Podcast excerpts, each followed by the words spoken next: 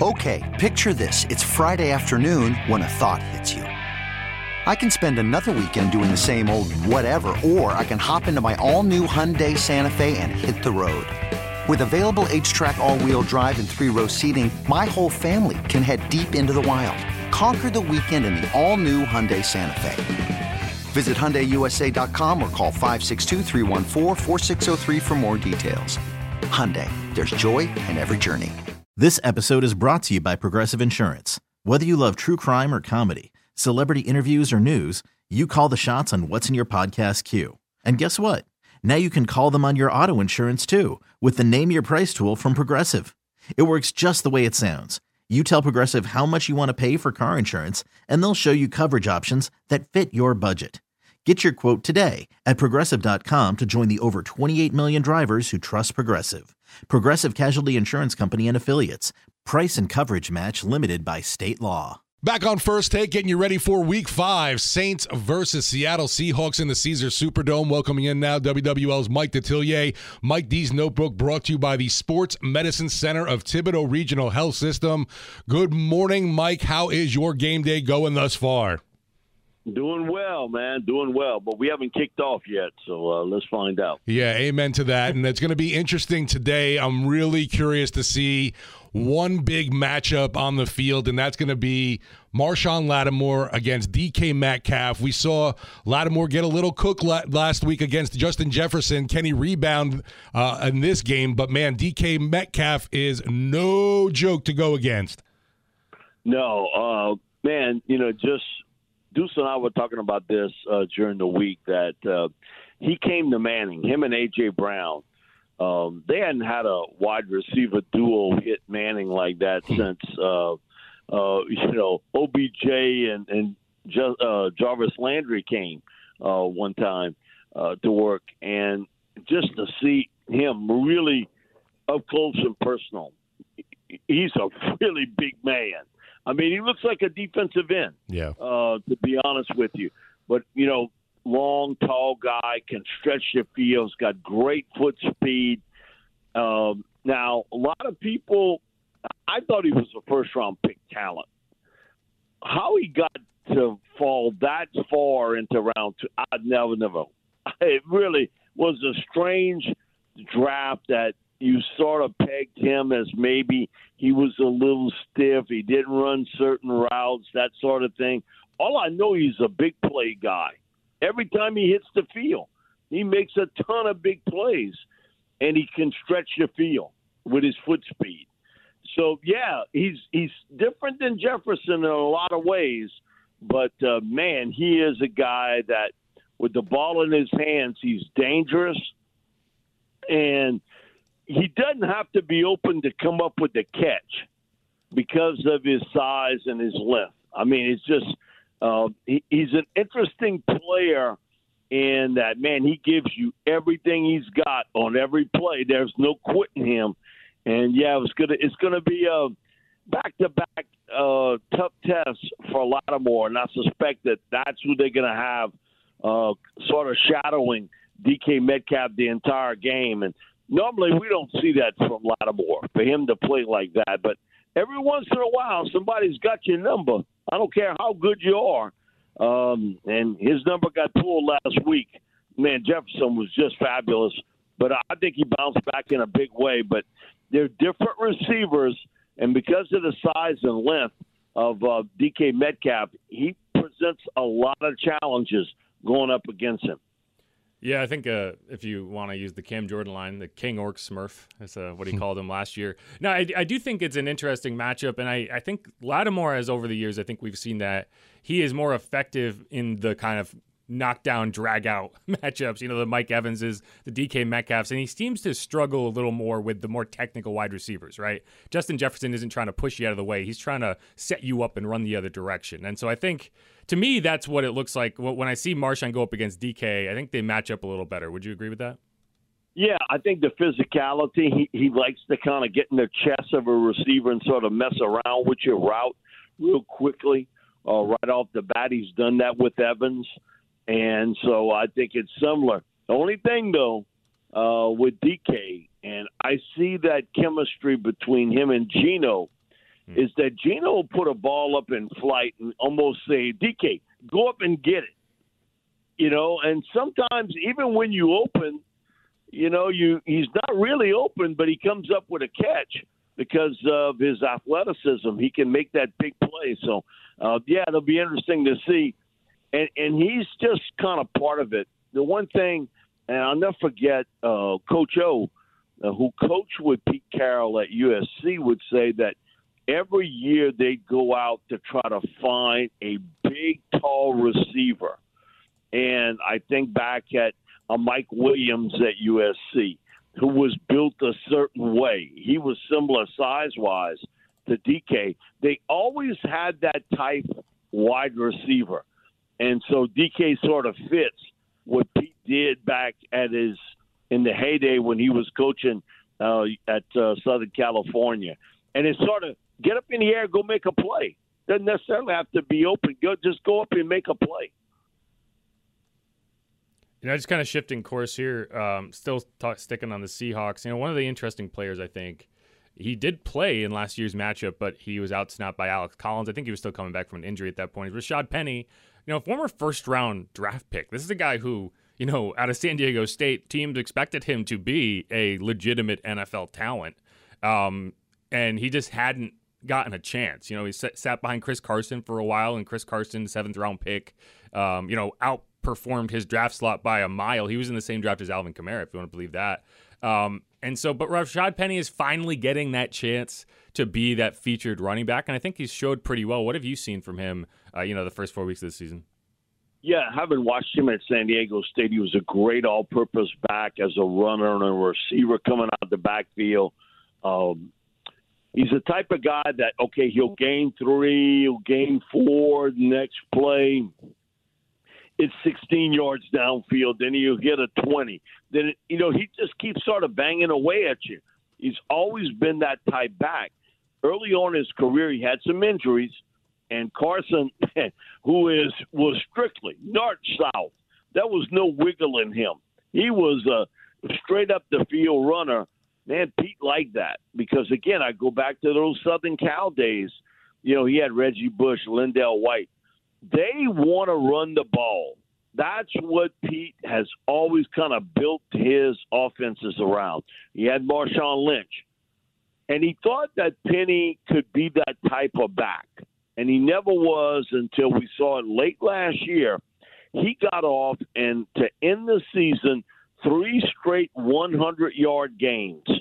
And then last week, again, it was against Detroit. Man, he, he got off again with it. And uh, he's got some wiggle, but he is a, a kind of a north south, hit the hole. And then once he's there, then he's got another speed gear to kick into and break out into the open field. He's also a really good receiver coming out of the backfield. Can he hold up? because that's been the issue for him in the NFL.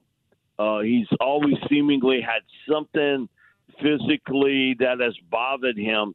But when he's healthy, Rashaad Penny's a really good player. And we saw it last week uh, against the Lions, him just go off.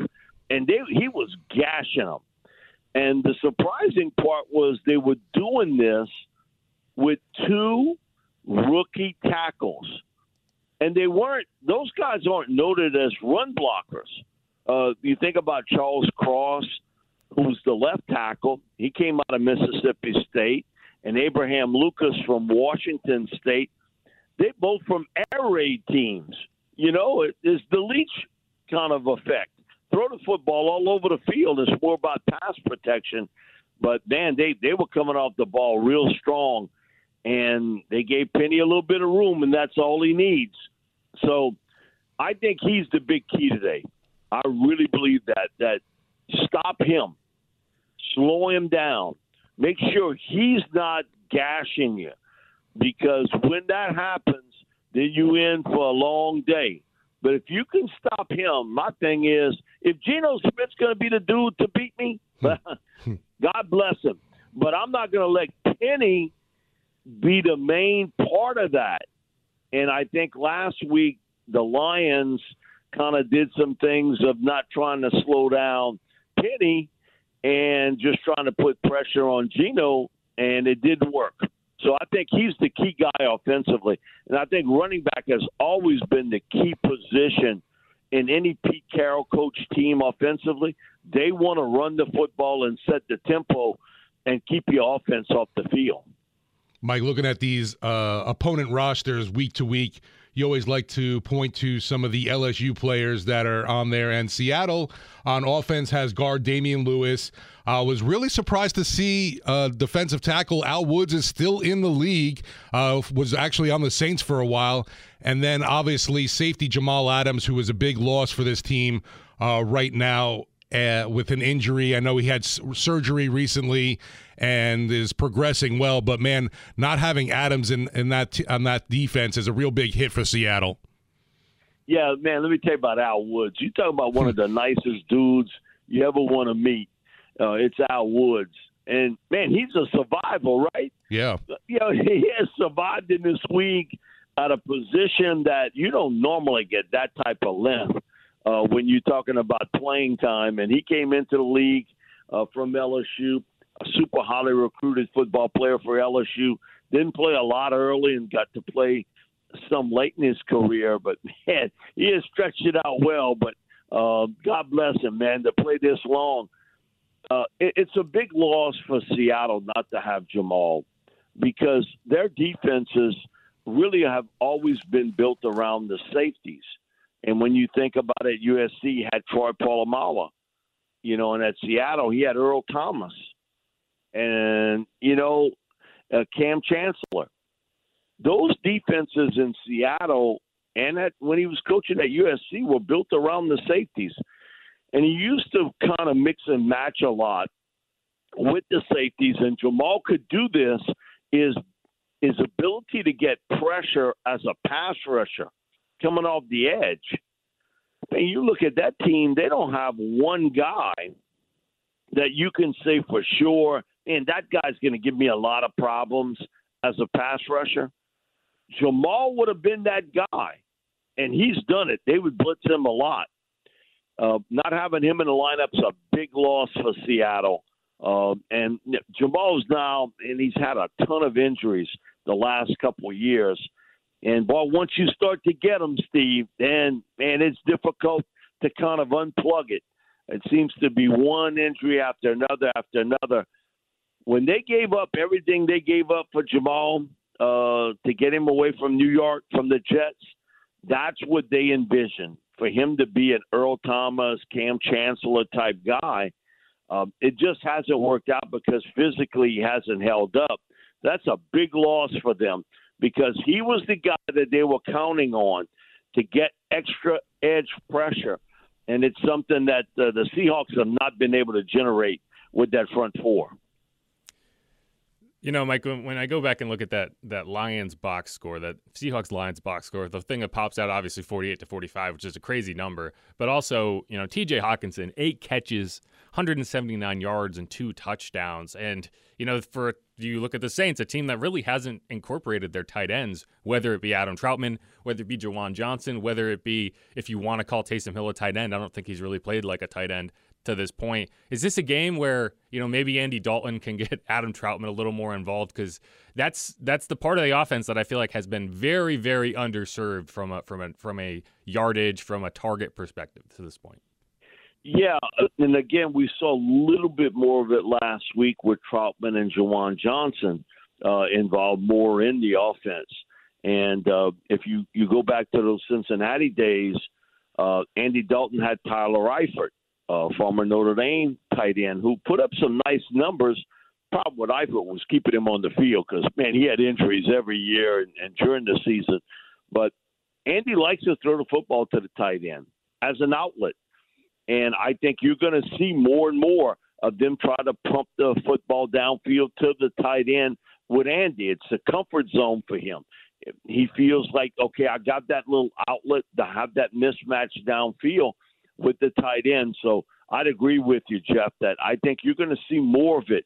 Uh, go to the tight end and getting Trautman more involved because that was his strength when he was in college. He was a pass catcher.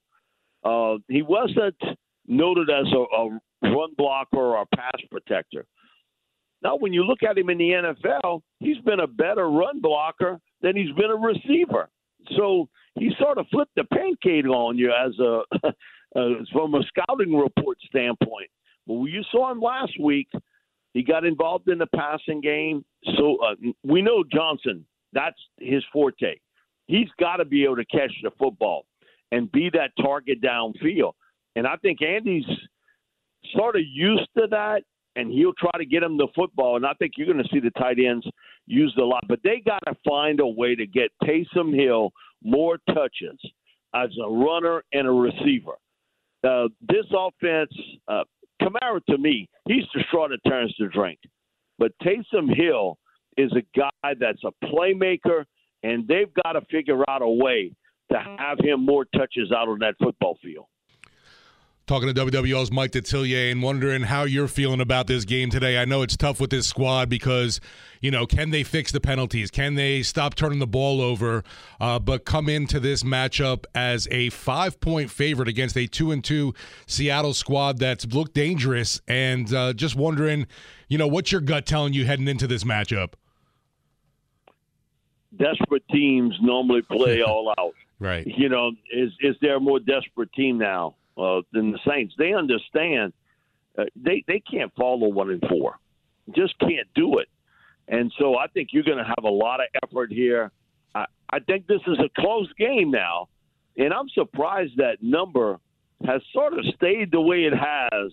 Because uh, I always thought that this would be more of a field goal type game between the two teams. Agreed. Uh, but man, uh, that five point at some places is five and a half uh, tells you that um, they got a lot of confidence the Saints will play well at home, and yet we know the last eight games have been two wins, six losses. Man, you tell that to people hmm. away from New Orleans, they like it can't be, but it it's reality. This team, the last eight games, have not played well in the dome and have not come out with a W. But today, I think it changes. I think the Saints pull out the the win today against Seattle. But I think it's going to be a tough win, uh, hard fought win. But you know what? Get the W. Find a way to win because you can't win two games hmm.